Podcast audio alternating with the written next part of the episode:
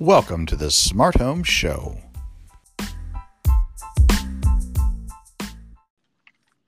Hi, this is Jason from Smart Home Show podcast. Um, today we have a very special guest, Kenny Kelly from Silent Beacon. I met, I checked out the company at CES this year a few days ago, and I'm excited to have you on to tell us all about uh, Silent Beacon. Thank you. Thanks, Jason, and uh, thanks thanks for having me on your show. Uh, I'm I'm excited.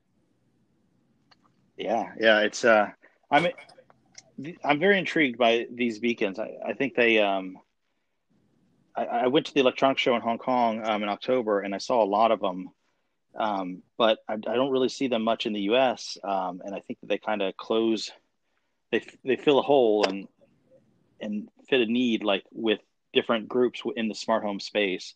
Um, so yeah, if you could tell me about the vision behind it and and how you see things growing and anything else.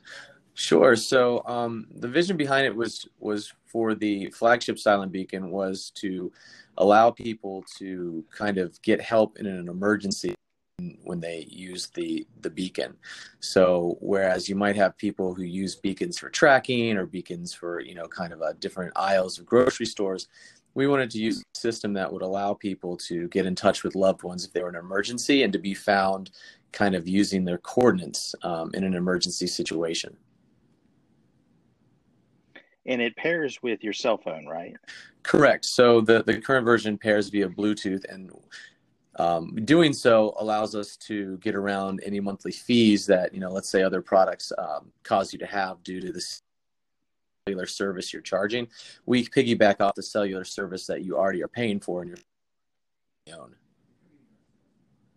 Yeah, and so it'll work. And most people carry their phone everywhere they are, and of course it'll work in a home because your phone is there um, and uh, and to activate it, you hold two buttons down, or sure, two buttons. There's you know imagine like an Oreo cookie with with two cutouts on both.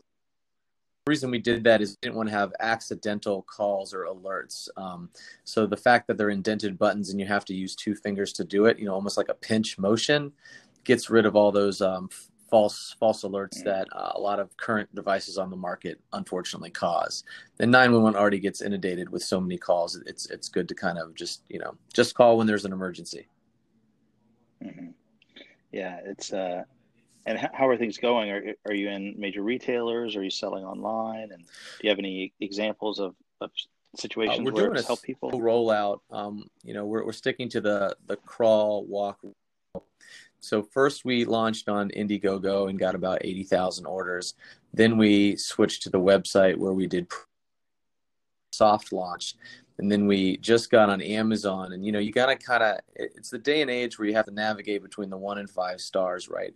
So we wanted to ensure that uh, from customer service to how the app interacts to how the device actually functions was was kind of tried and tested before we went to retail. We all are we are on Walmart.com, but um, we plan on being in big box stores like Best Buy probably towards the end of this year. But again, we wanted to slowly roll it out so we don't saturate the market and then we find there's a bug or a problem that we never saw in A/B testing or anything else that would that would cause a concern or security risk. How long does the battery last?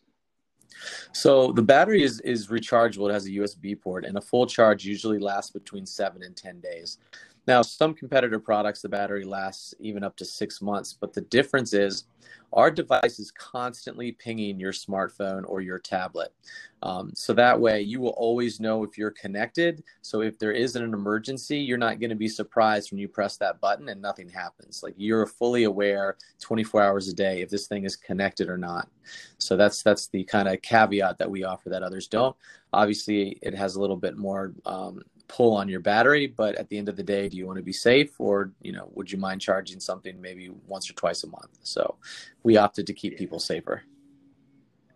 And a lot of people i don't think people would have a problem with charging it you know everybody um, charges their phone constantly. Yeah exactly. so, you know even if it's just once a day or once a week on this. yeah and if you have an android it even uses the same plug. So it comes with a plug as well so you can just put it by your iphone if that's your system of choice and just yeah just just plug it. And then inside the app, it tells you what your battery level is. It actually even tells you if you're, you know you have a, a list of emergency contacts within your app so it will it will ping everyone with your gps location letting you know you're in, emer- in an emergency but it will also let people know that your battery is low um, so I, I actually thought of that because my mom was one of the first people to carry this and she would always say well it doesn't seem to be working. I'm like well did you charge it? Like oh no. So i'm like all right. So i actually put in there that if the battery gets below 10% it can alert your contacts as well. Oh wow, that's yeah, that's really yeah. I, with a lot of the smart home installations I do, it's um, adult children doing installations for their aging parents. Yeah, it's a big part of all this IoT and smart home stuff is aging in place. So this, this it seems to fit in well, and it seems like you had a really successful launch with eighty thousand orders um, on Indiegogo. That's exciting to see. Um, and it and it tracks people too. I guess since it's you know act always active, that's a part of it too, right? Yeah. So, so it it only tracks your location when you go into emergency mode. I'm not one of these people who owns a oh. company oh. that wants your data. I don't want to know anything about you. I could care less about your personal life or where you travel. It's just when you're in an emergency, it triggers the GPS functionality. Oh, okay, that's interesting. Works internationally. Um, yeah, calls you can set up six personal contacts. Pretty cool. Um yeah. Do you have future plans or what's down the down the line? Sure. So um we actually are going to be coming out the end of this year maybe early. We have a senior version we have a pet version we have we have a the cellular version. Has to has a, have a fee associated with it because there's a sim we're trying to figure out a way to get that as low as possible so that the maximum be able to afford this. Yeah, I think that I have a, a, young daughter. I think the kids version and the senior, all of them will do well, but um, they really fit a need. Um, and uh, yeah, that'll be that'll be really interesting. And so you'll just continue um, kind of building the brand and where could people look for like the future products on, on Amazon or on silentbeacon.com? Yeah, silentbeacon.com will probably be the best place for the latest information and to, to give everyone updates. And then um, obviously we'll, we'll probably always try to roll out the first iteration on Amazon so people can best possible price and give us some good feedback. Sounds good. Yeah, well, um, thank you for joining us. I, I appreciated talking to you, and I, I wish you the best of luck. I think you'll do really well. It's a great product and much needed. Yeah. Well, thanks, Jason, and thanks for having me on the show.